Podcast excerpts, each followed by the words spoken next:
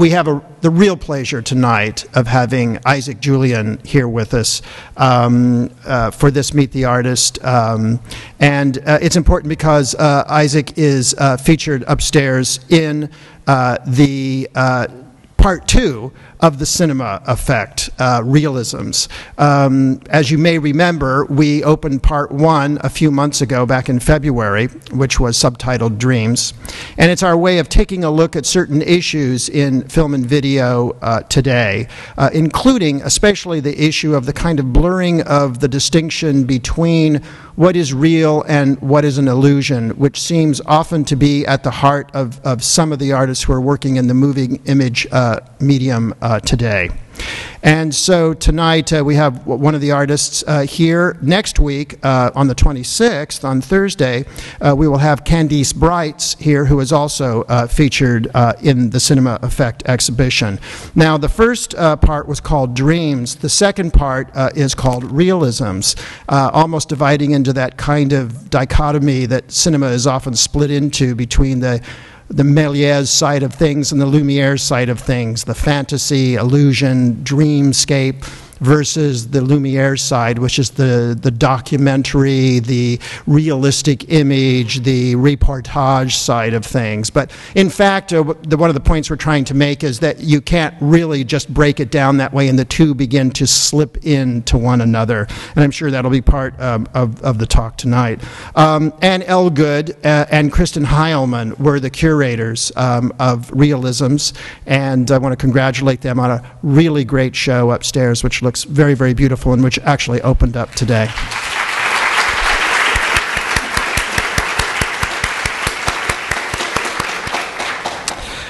I want to uh, say a couple words of thanks, uh, uh, first of all, to the Stephen and Heather Mnuchin Foundation uh, for their uh, support um, of this ongoing series, which wouldn't be possible without them. I want to thank Milena Kalinovska, who organizes tirelessly this series of Meet the Artists, uh, which uh, seems so easy, but in fact, uh, when you're with the Smithsonian, requires about a file this size for every one of them. So thank you, Milena, for, for organizing these. Tonight, our program uh, will uh, feature um, Isaac Julien, who's a London born uh, filmmaker and artist, and he'll be, his lecture is entitled Creolizing Vision, Part two. Um, and he's really one of Britain's foremost artists. He will discuss in particular, I think, uh, this trilogy that he's done, installation trilogy called True North from 2004, Phantom Afrique from 2005. Western Union, Small Boats from 2007, and I think uh, beyond that he will also discuss, which came out of that, uh, Phantom Creole from 2005, uh, which is now, uh, I'd like to tell you, uh, in the Hirshhorn's collection, and it's the one you see upstairs in the exhibition that opened today. Um, after the lecture, uh, Isaac will be joined by Kristen Hileman, one of the curators of the show, uh, and they will continue their conversation, and then we'll open it up if there's time um, for questions to the rest of you. Isaac was born in London, 1960. Uh, he has his BA in fine art uh, in film. Uh, from 1984 from the Central St. Martin's School of Art. He has his postdoctoral studies, did his postdoctoral work in Brussels. He's extremely well known for his single screen films as well as his installations in the quote art world. And he came to prominence, I think, uh, primarily in 1989 with a drama documentary that was called Looking for Langston, which was about the poetic explorations of uh, Langston Hughes. He was nominated for the Turner Prize in 2001.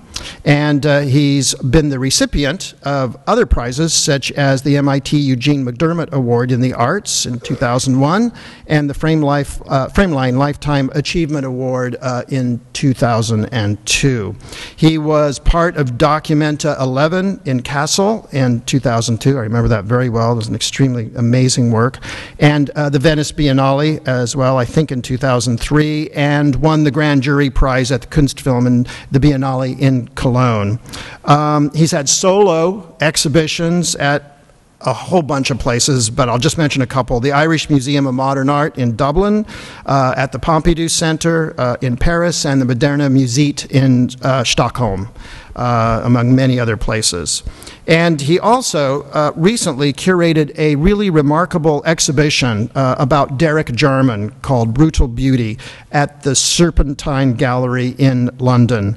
Um, and it also marked the premiere of an amazing film of his called Derek uh, from 2008, just this year.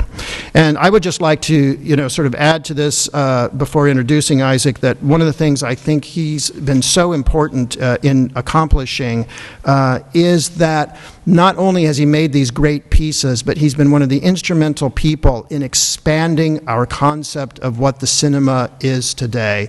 Um, the cinema can exist in all kinds of places today, not just in the movie theater, which his works often do, but also in art galleries. And it can exist in a linear fashion on a screen in which montage is used the old fashioned Eisensteinian way uh, with clashes of shots next to one another, but those clashes can also occur occur in three-dimensional space uh, in the actual gallery itself. And so he's really created a real expanded cinema, um, both in a kind of mainstream way and in, in the visual arts. So please join me in welcoming Isaac Julien.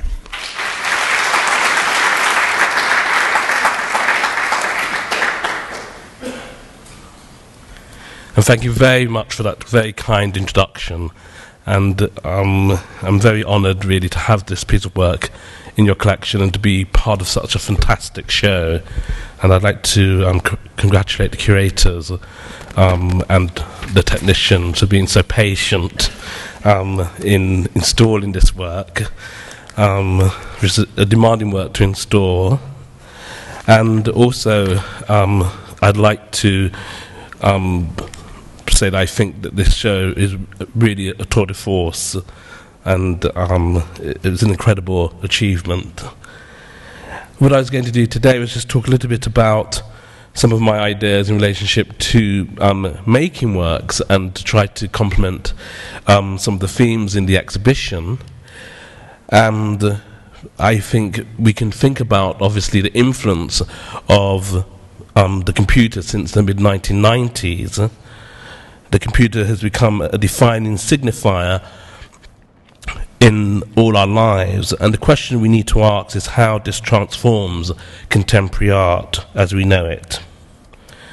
A further question suggested by the curatorial theme of this exhibition how does cinema affect, actually affect contemporary art? References a technological revolution that occurred over 100 years ago but the cinema effect, I think we can say, affects an incredible, incredible radical term within contemporary art. As the title of the panel at Art Basel this year put it, how contemporary would art be without video? Another question posed by the current exhibition, which I think applies particularly to my own work, is how the cinematic digital revolution affected artists' strategies in responding to the current political and cultural realities. My works utilize digital and cinematic and photographic technologies to critically blur realities. And this exhibition, rightly named the cinema effect, hints at the possibility that new technologies do not necessarily produce paradigmatic shifts, although of course they could. Cinema may still be having an effect. There is still an echo, perhaps, of works by Soviet filmmakers such as Vertov and Eisenstein, which reacted to the mechanical revolution which was taking place, where particularly with Vertov, the everyday was blurred into the poetics of the montage effect.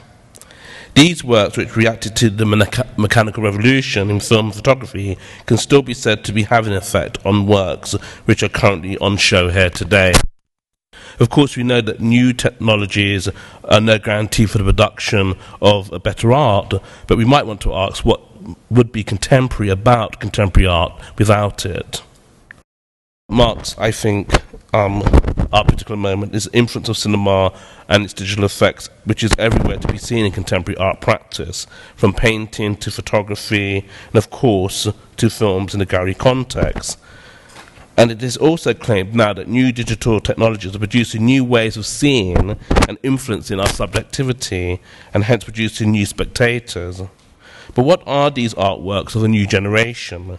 the projected image of cinema effect dissolves the traditional objects we associated with art, or do they lose their objecthood entirely as they melt into systems of digital and cinematic space? Furthermore, how are artists choosing to exhibit their works in relation to these new conditions? There are many examples of this in this current exhibition created by Hirshhorn's distinguished creators, which all pose pertinent questions about the contemporaneity the spatial temporality and time effects of this new art. But the cinema effect relationship to my own work is one I do not want to fix when discussing it because sometimes fixing its meaning is something that obviously artists want to resist.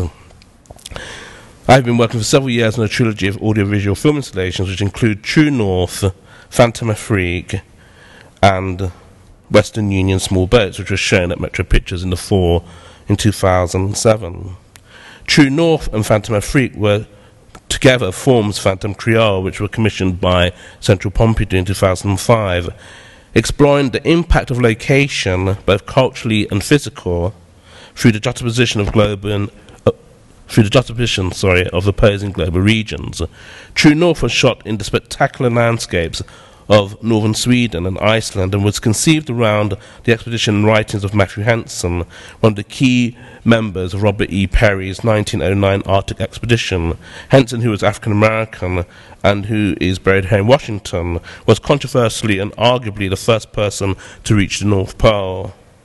Phantom Afrique, which you have here as an image um, before you, weaves cinematic and architectural references through the rich imagery of Ouagadougou the Center of Burkina Faso, which is also the Center for African Cinema, which has had a film festival called Sparka, which has been running for 30 years.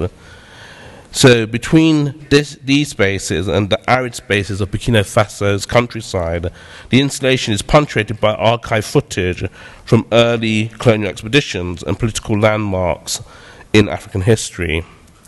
Phantom Creole is a poetic synthesis of these works as a rearticulation of topography and multilinear narratives into a mosaic structure. I was invited to discuss my work, so I guess I might be, it might be very useful just to jump straight into um, what I might call the bricolage approach.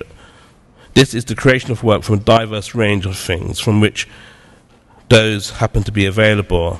A person who engages in a bricolage is a bricoleur, someone who invents his or her own strategies for using existing materials in a creative, resourceful, and original way. We can see this in the way the piece interweaves and juxtaposes opposing signs and images, the polar regions of the globe versus the equatorial center. Taking these parts of the world and bring them together implies that there is a phantom repressed in our globalized scene, which I would like to um, theorize is the fear of creolization, among other things, and other ecological questions. In an article entitled Creolization and Double Consciousness, the French writer and poet Édouard Glissant quote, states, The most human, intense form of metamorphosis and one of humanity's great ambitions is creolization.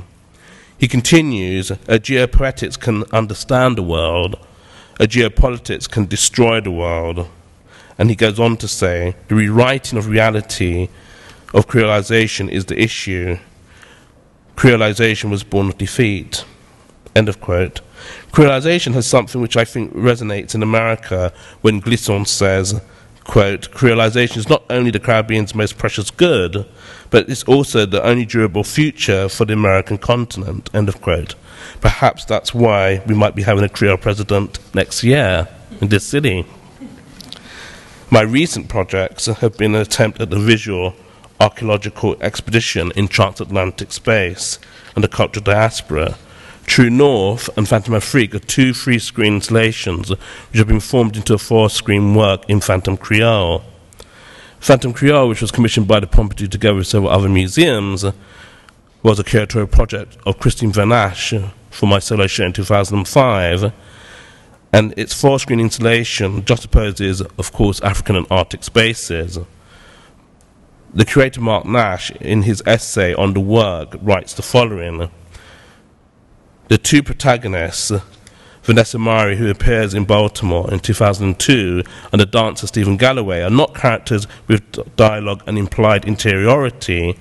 Rather, they seek to link together scenes between African city and desert scapes, and between the Arctic North and the arid South. The lack of narrative connection signals an intellectual proposition concerning issues connecting these spaces, as well as Julien's interest in a creolized vision to create new ideas from the movements and connections between spaces.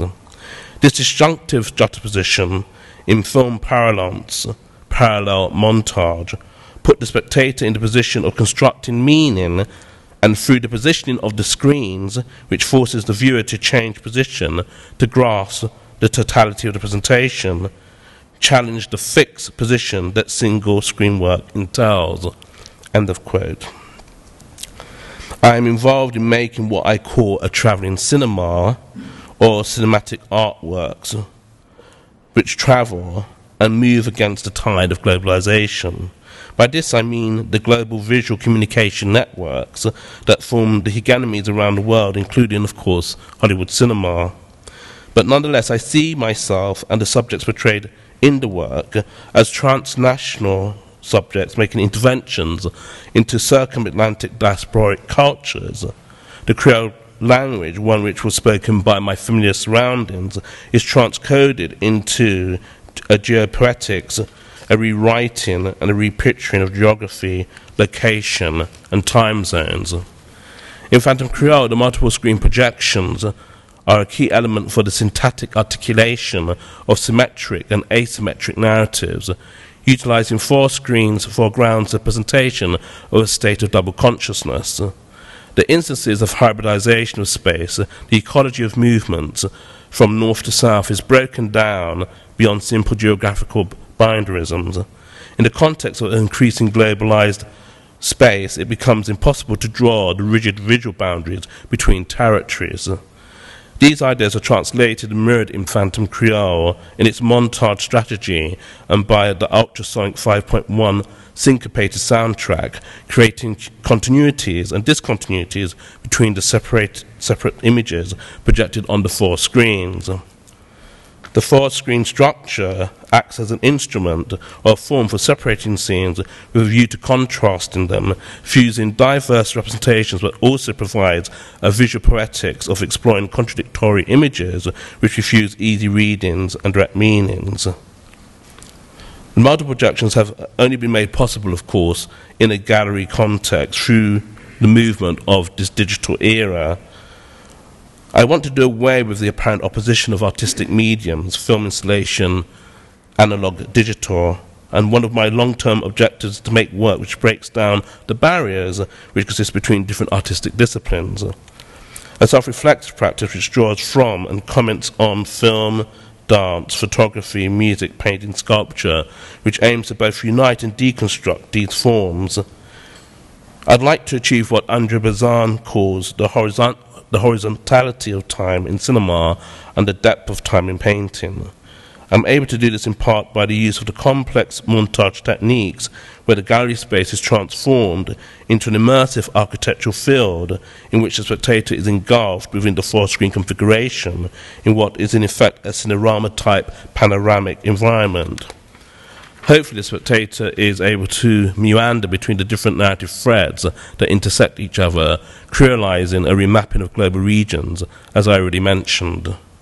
This visual recomposition of sonic overlapping comments on the spectralization of cultures in these globalized regions, the melting of ice, the influence of Hollywood cinema in the so called third world, and the impact of computerized technologies in producing cinematic images, which are all part of this.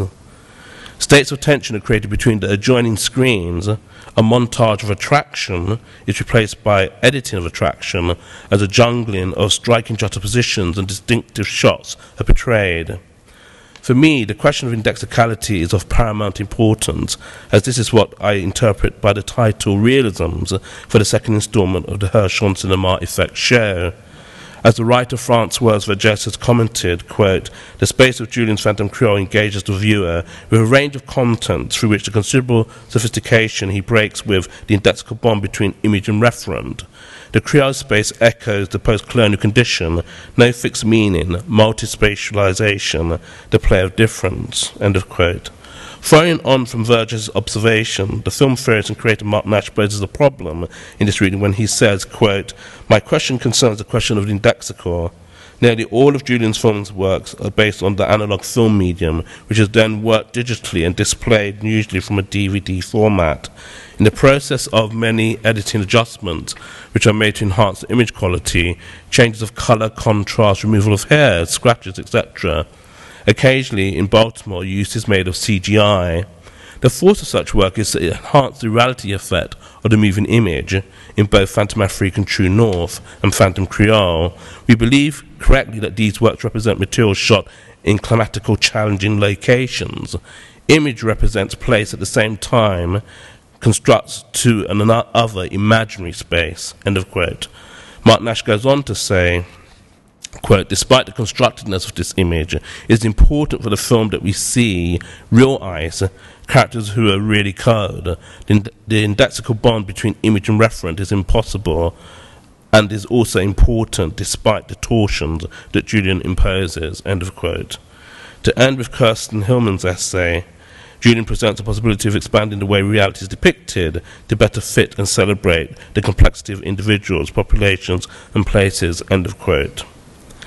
Expanding then on the themes of place, voyages, excursions, and expeditions are to be seen in the most recent work, which was shown at Metro Pictures, Western Union Small Boats, which was produced at a time when advances in tele- global, global telecommunications and new technologies are continually celebrated. One of the major questions arising from this development is the part that individuals may play in this flow of information questions surrounding the circulation of human lives, the movements of bodies, and their personal stories are timely when immigration policies generate on a um, controversy on a daily basis. The relationship between nations is much a source of debate around these questions. Such important geopolitical questions often avoid, however, giving voice and image to the individual. Human qualities are lost amongst the noise of political pronouncements.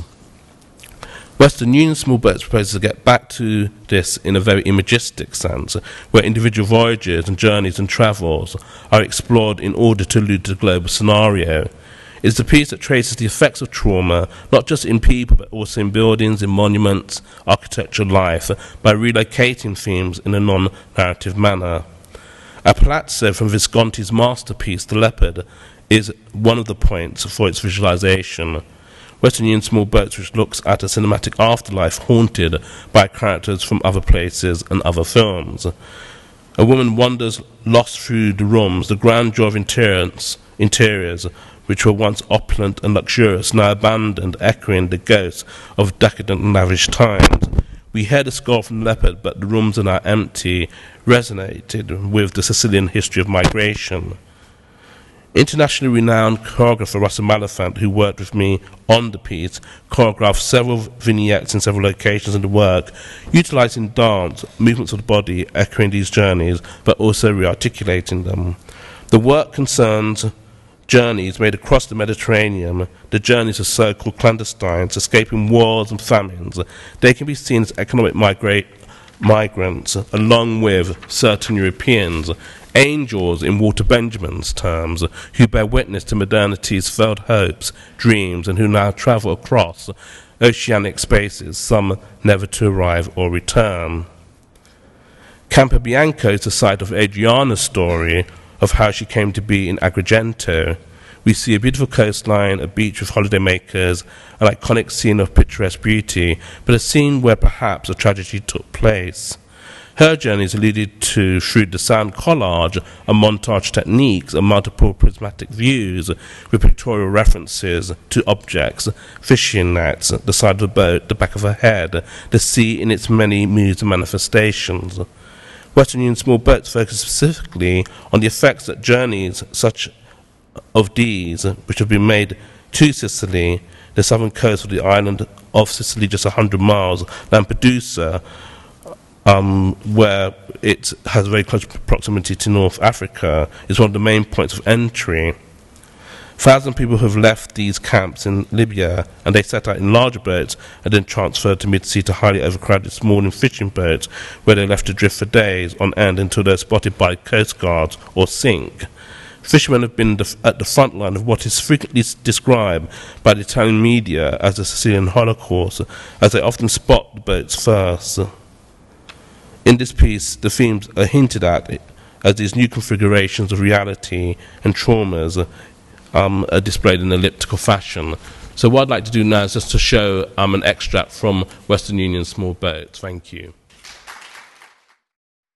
you know, it's, it's interesting to me that you sort of identified these, this idea of global networks that in some ways are are homogenizing a vision of the world rather than creolizing a vision of the world. So that's, that's kind of the theme that I'd like to flesh out a little bit. And I thought that maybe one of the ways to start out is to talk about Phantom Creole, the piece that's in the exhibition, and the cinematic references that occur in, in the piece itself. Um, you show movie posters and film canisters and also footage. And I was just wondering if you could talk about the range of references you're making in those parts of this piece and talk about whether they're part of the global networks that of you know representation or if they're working against those networks of representation. Well, I think you know one of the um, you know fantastic things about the exhibition is really the way in which we all find ourselves in this sort of in between space uh, around the notion of identification. You know, because I think you know that in a way the globalized networks are very powerful and they're very seductive. And, you know, I don't just do a way of entertainment. You know, so it's not that one would sort of be necessarily against this form of um, seduction. And I think that's perhaps one of the reasons why um, sort of we could see that one of the most popular films um, in Burkina Faso was all the adventure films of Wesley Snipes. Really? And all the sort of, um, sort of, you know, um, you know, fantastic sort of, you know, special effect Hollywood films, uh, you know, the science fiction films were very, very popular with those audiences. I mean, one of the striking things about um, shooting, for example, in Burkina Faso, um, which has had this amazing film festival for, for SPACA for 30 years, which is a little bit like the Cannes Film Festival of Africa, if you like. It's really this kind of um, tension between the francophone cinema, you know, the French-speaking um, culture which is very supported by um, the French and really this sort of tension in terms of those industries which have developed in this space because of this interest in cinema. And I think um, for me, it's very interesting to think about the piece and to think about um, in the beginning of the piece, um, we see, as it were, my muse, Vanessa Myrie, walking into the cinema, and the film that she's looking at and the others who are looking at the film in this open air cinema is a film um, which is actually made by a filmmaker from Burkina Faso. Um, and this film actually won a prize at the Cannes Film Festival. So there is an indigenous cinema um, which is also in operation. But of course, I also reference the reels of the Hollywood films as well, which are also being seen. So there's this sort of tension, really, I think, between this notion of sort of identification um, and sort of also the possible alternative models which are sort of being pro-offered. But of course, in the actual installation piece, it's very much a piece which is really much exploring the idea of a spatial temporality and the kinds of modes of attention and, if you like, images which are sort of um, being, if, if you like, compressed together mm. um, to form this kind of rereading of geography, if you like, and location. Mm. And in a way, forming a sort of dislocation because you're sort of elsewhere, but you're in this. You are there. There are these indexical spaces. You know, there are real spaces um, that one's filming, and there's this sort of, if you like, um, marriage between that in relationship to the kind of aesthetic strategies in, in the piece itself. So I don't know if that answers your question. Yeah, I think you have. um, and so, are you positioning? Would you say you're positioning that piece as more of an exploration, or is there an element of critique embodied within in the piece of sort of Hollywood portrayals um, that make their ways, or sort of that compete with an indigenous cinema? Yeah, I mean, I think sort of you know that in a way, one in a piece like this is, you know, utilizing the technique of of cinematic effects um, and in a way putting those to another sort of use, you know. And so, um, you know, I think in terms of you know the framing, the sort of aesthetics, there is a sort of question of pleasure that's involved in making those images, and there is this involvement in um, what is, I guess, ostensibly a sort of beautiful woman who's transverse in these different spaces. Mm-hmm. So I think there's this sort of element, if you like, of um, this sort of, if you like, this contaminated aesthetical approach. At the same time, I'm really trying to sort of mime these other histories. So in the case of the kind of True North, she's very much miming Matthew Henson's sort of, um, you know, sort of journey to the, um, to the North Pole, and she's in a, in a sense, um, it's trying to rearticulate that history for a new generation, for a new audience. Mm-hmm. Um, and so there are both these things that are happening in tandem in the, spe- in the piece.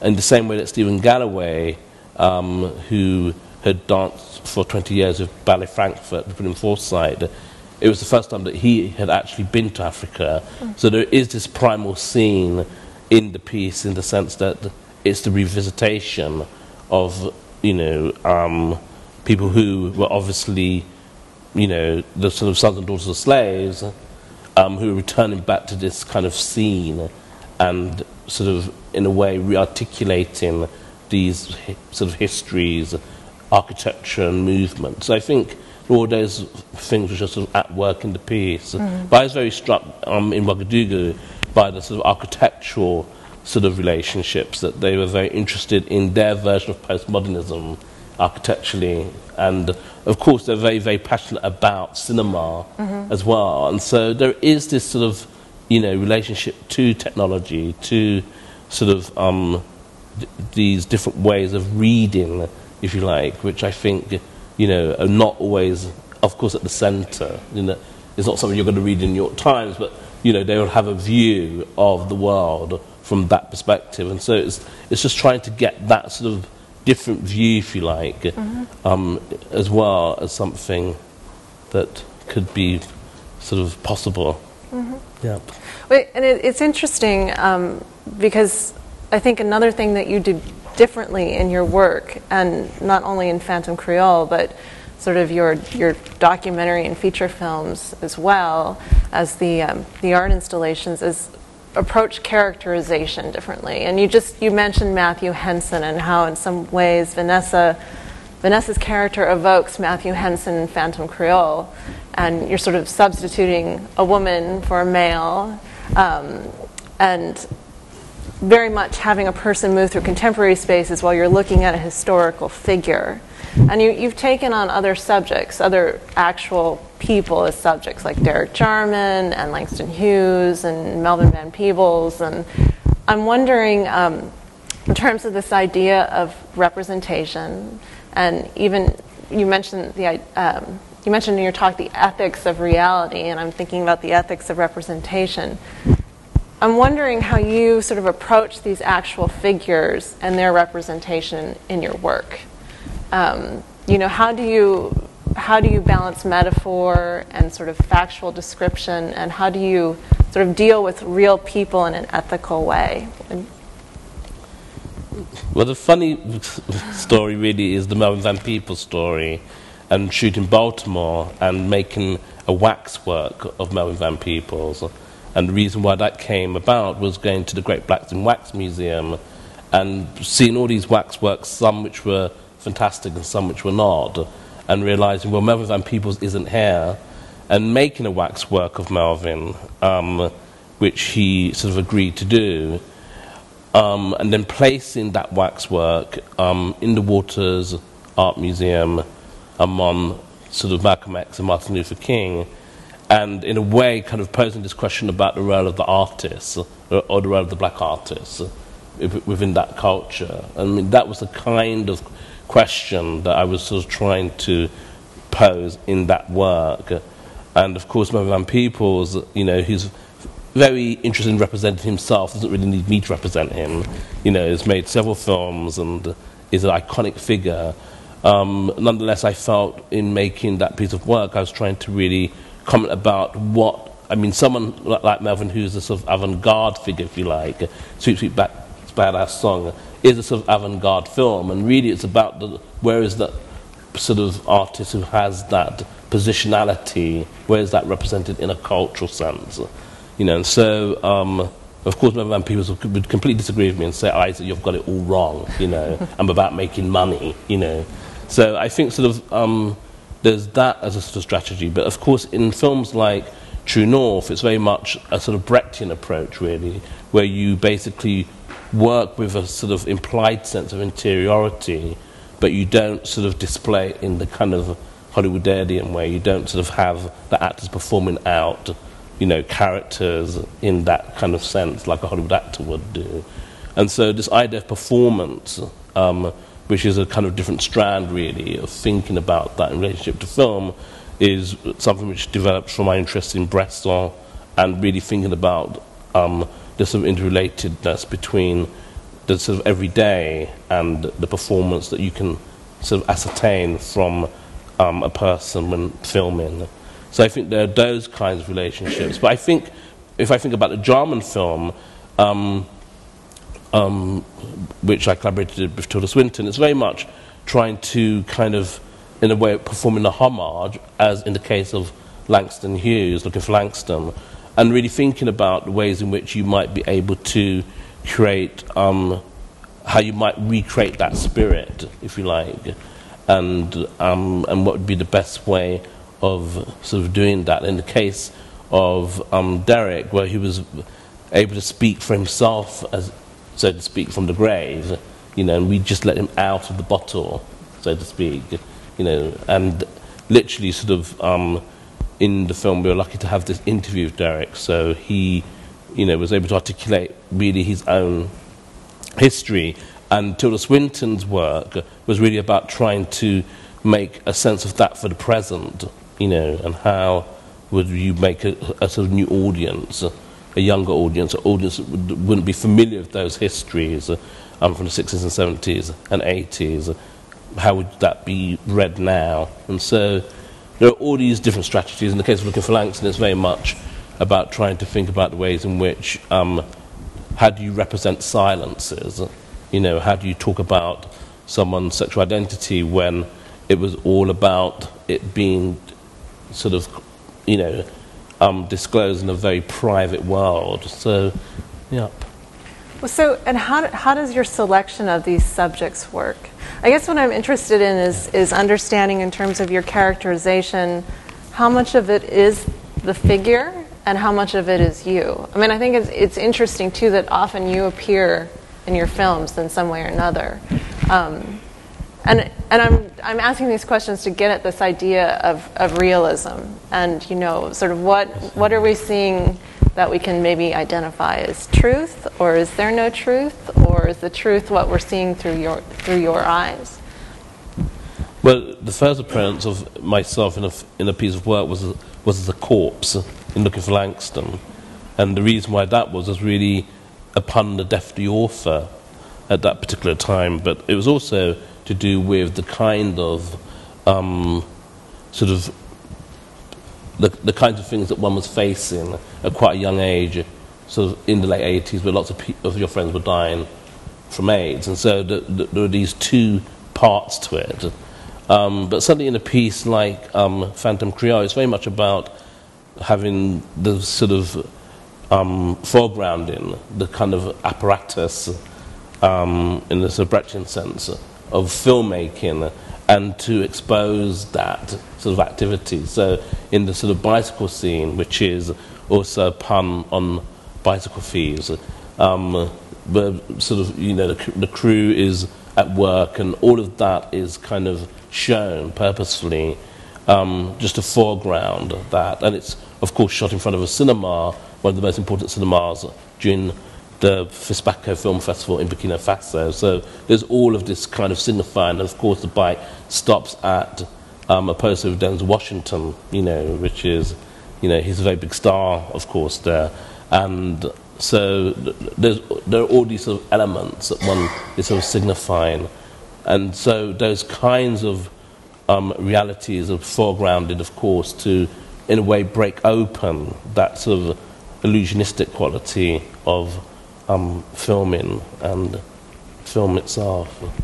And so, so do you believe it's it is possible to sort of capture the essence of someone like Matthew Henson or or Derek Jarman or Langston Hughes in on film, or do they do they become kind of symbols of something else for you? But of course, you know, they become symbols of something else, and for the, the sake of sounding pretentious, I mean, there's also the kind of Foucauldian idea of there being a regime of truth, if you like, you know, and I think there is that aspect that one also is trying to explore. Um, so I think um, there are these sort of two tensions which are always in operation. Mm-hmm. Well, it's interesting because I've heard you sort of talk about your interest in, in archives and sort of conservation and archaeology and I mean, are, are those kinds of parallel, for you, are those parallel roles or parallel jobs to the role or job of a filmmaker to act as an archivist?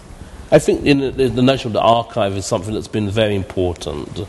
You know, and I think in all these instances, whether it's a Jarman film, whether it's Looking for Langston, whether it's um, even a, a, film like True North, um, to a certain extent, um, Western Union small boats, the question of the archive is, is always resonating. And I think that um, question of genealogy, of history, is something that's really very important to me mm-hmm. in terms of exploring and making that become something rearticulated to in a contemporaneous sense.